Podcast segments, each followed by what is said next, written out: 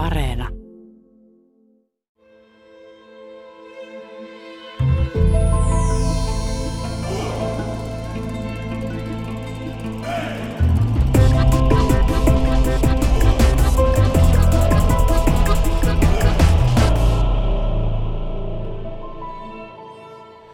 Maria Kusenina, kansanedustaja. Sinä olet kahden kulttuurin kasvatti. Kerrotko, mitä se käytännössä tarkoittaa? No, eihän sitä lapsena osannut ajatella, että on jollain tavalla niin kuin rikkaampi sen oman sukutaustansa takia. Mutta kun katsotaan äidin puolen sukua, niin onhan se aika niin kuin mielenkiintoisesti nivoutunut tähän Euroopan historiaan, toisen maailmansotaan, Stalinin aikaan, myöhempiin vaiheisiin. Jopa niin kuin perestroikka on ollut ikään kuin läsnä minun omassa elämässä. Mun iso äiti ja iso isä he syntyi niin kuin Volgan varrella. Ja nuorina sitten heidät lähetettiin Ulan Udeen. Se on Udmurtiassa. Se on hyvin kaukana Siperiassa. Se on 5000-6000 kilometriä, mitä sinne on matkaa tästä, tästä niin kuin Baltian. Mutta melkein Mongolian tuntumassa. Kyllä, se on hyvin erilainen paikka. Siellä valtauskonto on buddhismi, eli hyvin tämmöinen erilainen kulttuuritaustaltaan, ei tyypillinen niin kuin venäläinen tai neuvostoliittolainen ympäristö. Ja heidät lähetettiin sinne. Isoisäni, joka oli 15 vuotta isoäitieni vanhempi, niin hän oli tehdastyöläinen. Ja isoäitini taas oli koulutukseltaan opettaja. Ja heidät lähetettiin sinne hommiin. Mutta sitten sinulla liittyy myöskin juuria Kaliningradiin. No tässä päästään siihen Kaliningradiin tässä tarinassa, kun heidät lähetettiin nuorina sinne isovanhempani töihin Ulan Udeen. Ja sitten siinä vaiheessa, kun toisen maailmansodan jälkeen puna-armeijahan miehitti ja voitti itselleen Königsbergin, josta tuli Kaliningrad. Ja Kaliningrad oli hyvin niin kuin erikoisessa taskussa siinä, siinä Baltian maiden, silloin kaikki oli Neuvostoliittoa ja, ja sinne piti saada ihmisiä asumaan. Ja näin sitten isoisäni ja isoäitini ja ää, pienenä lapsena oma äitini. He muuttivat Ulanudesta, äiti on, äitini on syntynyt Ulanudessa siis, niin he muuttivat halki laajan Neuvostoliiton Venäjän Baltian puolelle Kaliningradiin. Tässä tulee juuri tämä, että mikä määrittää meidän elämää, minkälaiset sattumukset, jos minun isovanhempani eivät olisi päättäneet sieltä Ulanudesta siirtyä Kaliningradiin. Kaliningradinhan houkuteltiin erilaisilla vapauksilla, asunnoilla, työpaikoilla. Mutta käytännössä se paikka oli raunio. Se oli pommitettu aivan maan tasalle. Ja iso äitini, joka oli hyvin uutteranainen, täynnä lämpöä, rakkautta ja energiaa, niin hän piti sen koko palapelin kasassa. Heille annettiin pieni ää, talon mörskä. Siinä oli pieni puutarha. Ja isoäitini päätti, että tästä selvitään uudisraivaaja meiningillä. Ja tästä pienestä talosta, siitä muotoutui minun lapsuuden kesien keskipiste. Eli 70-luvun, miltei kokonaan, aina 80-luvun alkuun, niin äitini lähetti minut kesäisin Kaliningradiin viettämään aikaa isoäitini kanssa. Mutta sinä itse synnyit Helsingissä. Minä olen syntynyt Helsingissä naisten klinikalla vuonna 1969. Minulle sen ajan, kun puhutaan 70-luvun, 80-luvun alun Neuvostoliitosta, niin minulle se ei merkitse politiikkaa. Se merkitsee hyvin kapeaa pientä aluetta silloisessa Neuvostoliitossa. Se merkitsee Kaliningradia ja isoäitini matalaa majaa, isoäitini puutarhaa ja paikallista toria – jolla isoäitini kävi myymässä sitten puutarhansa antimia. Se oli hyvin erilaista kuin Suomessa.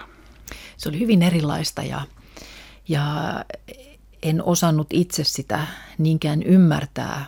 Olin farkkutyttö. Ja ristiriitaisena ikään kuin elementtinä tässä farkkutytön habituksessani, niin minulla oli päässäni banjik. Banjik on tämmöinen suuri, valtava rusetti, jota Neuvostoliitossa tyttöjen päissä nähtiin. Ja käytin sitä samaa, samaa bantikkia sitten myöskin Suomessa. En nähnyt siinä, että se olisi ollut jollain tavalla niin kuin outo elementti. Ja mä muistan kyllä sitten 70-luvun lopussa, niin, niin myöskin monet ihan ilman tätä kulttuuritaustaa ja tietämystä, niin niistä tuli Suomessakin kovin muodikkaita. Kerro tarkemmin, millainen kaupunki ja paikka tuo Kaliningrad oli? Siinä vaiheessa, kun itse olen sitten päässyt siellä vierailemaan, ja nyt puhutaan sitten 70-luvusta, niin se oli edelleen hyvin keskeneräinen monessa suhteessa. Kadut olivat hiekkateitä. Mm, torit olivat hyvin vaatimattomia kenttiä. Siinä isoäitini talon lähellä oli paloasema ja sen paloaseman toisella puolella meille sanottiin meille lapsille, että sinne ei saa mennä, koska siellä saattaa olla miinoja vielä. Toisaalta sitten siellä Kaliningradissa lapsuuden muistikuvat ovat sellaisia, että siellä vallitsi valtavan voimakas uutteruuden henki. Varmaan sekin tulee siitä, että sinne oli asutettu ihmisiä kaikkialta Neuvostoliitosta. Eli kaikki olivat uusia. Kaikkien piti löytää oma paikkansa. Ja ihmiset löysivät sen oman paikkansa tukeutuen toinen toisiinsa. Siellä oli valtavan lämmin naapuriapu. Ö, ihmiset vierailivat toinen toistensa luona. Ö, usein puhutaan siitä, että venäläiseen kulttuuriin kuuluu se, että niukistakin antimista katetaan runsas pöytä ja kutsutaan ystäviä pöydän ympärille – No siinä minun isoäitini talossa se niukkuus oli niin syvää, että siellä ei ollut varsinaista suurta pöytää, jonka ympärille olisi voinut kutsua vieraita. Se oli hyvin matala maja. Keittiönä oli tämmöistä irrallisista komponenteista koottu varsinaista hellaa ei ollut. Se oli tämmöinen, äitini oli tuonut tuliaisina Suomesta tämmöisen niin kuin spriikeittimen. Ja sen spriikeittimen päälle laitettiin sitten paistinpannu ja siinä paistettiin puutarhasta haettu kanat punivat sinne puutarhaan sokin, niin sieltä kun löytyi kananmuna, niin, niin se niin kuin paistettiin siinä spriikeittimen päällä. Hyvin valtavan vaatimatonta. Mutta huolimatta tästä vaatimattomuudesta, se lämpö, rakkaus, avoimuus ja vieraanvaraisuus olivat läsnä jatkuvasti. Mä ystävystyin nopeasti sen saman kadun varrella olevien muiden lasten kanssa, jotka isoäitini kutsui aina syömään sinne hänen matalaan majansa. Tai hän saattoi antaa meille leivän kannikat kaikille ja patisti meidät ulos juoksemaan niiden kanssa. Puutarhasta sai aina hakea jotain. Mene hakemaan porkkana – mene hakemaan lanttu, poimi omena, kirsikoita kasvoi. Et se oli tämmöinen niin runsauden sarvi kaikessa vaatimattomuudessaan. Ja minulle ikään kuin se niin kuin venäläisyys on aina merkinnyt tätä niin kuin syvää selviytymistä valtavan vaikeista ajoista. Ja kun ajatellaan, että mikä niin kuin murros, ensin puhuttiin Venäjästä, puhutaan siis niin kuin vallankumousta edeltävästä ajasta, vallankumouksen valtava vaikutus siihen kansaan, valtaisia menetyksiä, nuoria miehiä. Sitten kun katsotaan kaikki sodat, joihin venäläisiä nuoria miehiä lähetettiin äideltään pois, isoäideltään pois. Ne, jotka tulivat takaisin ja jatkoivat elämäänsä. Mikä se trauma on ollut samalla tavalla kuin meillä Suomessa – Vähän sama voisi ehkä verrata, kun saksalaiset polttivat meillä pohjoisen. Niin tavallaan siinä Kaliningradissa oli vähän eri tavalla se, että mentiin ikään kuin ja jouduttiin aloittamaan ihan alusta jotain. Ja siinä ei ikään kuin ollut myöskään hirveästi vaihtoehtoja. Sinun piti vaan selviytyä. Opettiko tämä kaauksen sietokykyä? Kyllä.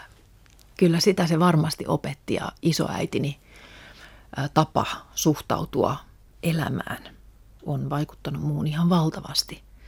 Se hänen sinnikäs optimisminsa.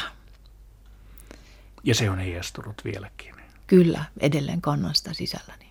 Ja sekö poikkeaa suomalaisuudesta? Siinä on paljon samankaltaisuutta. Siinä on samankaltaisuutta pohjalaisten vahvojen naisten tapaan olla. Tai Itä-Suomen tämmöiseen nauravaisuuteen, isoihin syleihin. Ja ehkä se tuo sinun kysymyksessä on muuten tosi hyvä, koska siihen vastaaminen niin pistää itsenikin miettimään, että isoäitien sylit, ne taitavat olla universaali asia.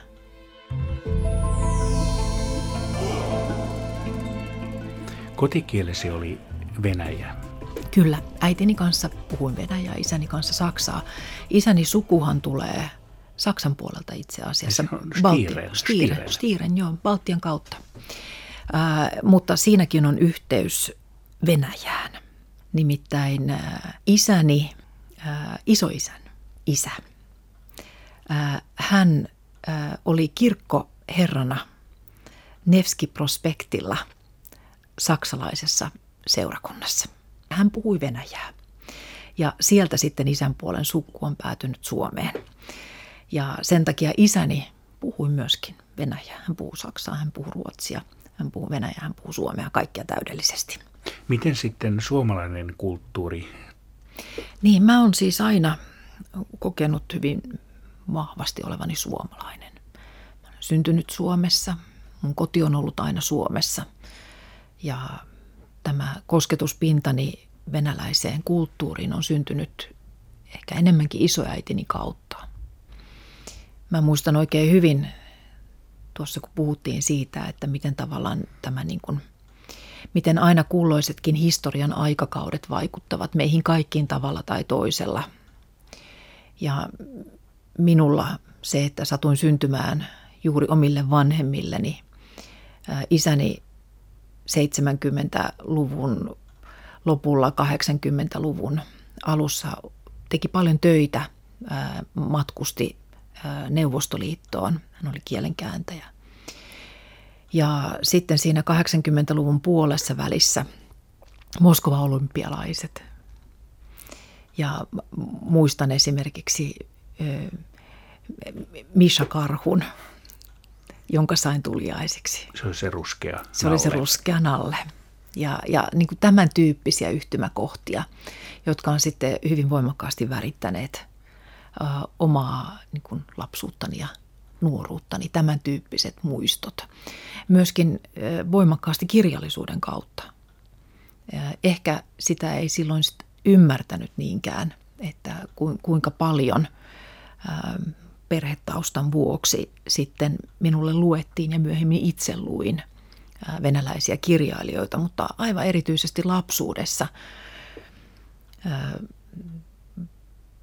kun Suomessa oli muumit, niin minulle oli Edward Uspenski, Fedja Setä, kissa ja koira. Joka on suomennettukin tuo sarja tai Kyllä. osia siitä. Kyllä. Puhujana on Maria Kuzenina ja me puhumme Marian identiteetistä ja kulttuuritaustasta, koska se on myöskin Venäjään voimakkaasti liittyvä. Ihan pienestä lapsesta saakka en koskaan ajatellut, että, että Venäjä olisi niin kuin minun maani. Se oli minun isoäitini kotimaa. Enkä oikeastaan tuntenut sitä muilta osin kuin siltä osin, kun kävimme siellä Kaliningradissa – ja vietin siellä aikaa kesäisin. Alle 10-vuotiaasta, ehkä johonkin 11-vuotiaaksi saakka. Muistan hyvin niin kuin sellaiset tietyt hajut, maut, värit, jotka liittyivät Neuvostoliittoon. Ja Mitkä ne, ne olivat? Ne liittyivät junamatkoihin hyvin voimakkaasti. Ne liittyvät bussimatkoihin, koska Kaliningradiin ei päässyt. Kaliningrad oli suljettu alue. Äidilläni oli siihen aikaan kaksoiskansalaisuus, hän on kaksi passia. Ja pääsin sitten äitini passilla matkustamaan Kaliningradiin. Ja me matkustimme ensin yleensä Pietariin ja Pietarista sitten junalla tai bussilla tai joskus yhdistelmällä ja välillä saattoi olla automatkojakin, että pääsimme alas sitten rannikkoa pitkin sinne Kaliningradiin. Ja tämän matkan varrella erilaiset tuoksut ja hajut tulivat hyvin, hyvin lähinnä. Mahorkan tuoksu. Pystyn hyvin elävästi ikään kuin jopa näkemään sen, sen niin kuin värinä, semmoisena harmahtavan ruskeana värinä. Vesimelonin tuoksut. Ja se on se arbuusi. Se on se arbuusi. Ja velomorkkanalo on tämä mahorkka. Kyllä. Äh, venäläinen tee ja samovaarit. Mä muistan hyvin elävästi samovaari emännät junista – No miten tämä venäläinen perinne ja tausta niin näkyy vieläkin arjessasi? Se näkyy sillä tavalla, että ne kokemukset, jotka lapsuudessa ja nuoruudessa koin, myöskin myöhemmässä vaiheessa 80-luvun puolessa välissä, muistan yhdeksäsluokkalaisena tyttönä, joka luki pitkää Venäjää, että että tämmöinen niin päähänpisto tuli minulle ja parhaalle ystävälle, niin hänenkin nimensä oli Maria ja hänkin luki siis pitkää Venäjää ja me päätimme lähteä seikkailulle Moskovaan ja pohdimme, että miten sinne Moskovaan pääsee. Me halusimme nähdä punaisen torin. Öö, hieman ehkä vanhempien avustuksella sitten öö, löysimme keinon junalla. Päätimme, että, että me matkustamme kahdestaan Moskovaan. Ja perille päästyämme majoitumme Inturist-hotelliin. Ja saman tien kun majoitumme hotellihuoneeseen, niin siivoojat tulivat tervehtimään meitä ja kysyivät, että onko teillä jotain myytävää. Ja me olimme varautuneet.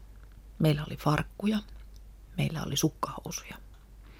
Ja me möimme kaikki nämä aarteet ja ymmärsimme heti tämän kaupankäynnin merkityksen, saimme ruplia.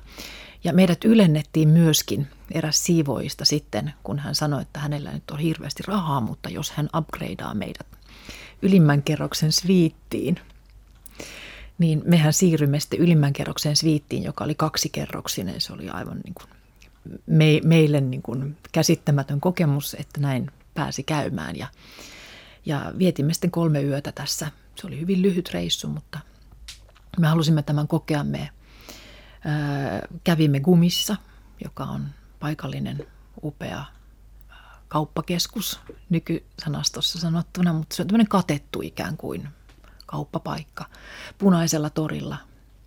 valtavan niin kuin sykähdyttävä kokemus mausoleumissa. käynti kahdestaan ja tunsimme olevamme hyvin niin kuin turvassa. Se ei tuntunut laikaan pelottavalta kokemukselta. Jälkikäteen ajatellen, että että on kyllä omilla vanhemmilla ollut niin kuin kylmät hermot äidilläni ja sitten Marian äidillä, että, näin päästivät meidät.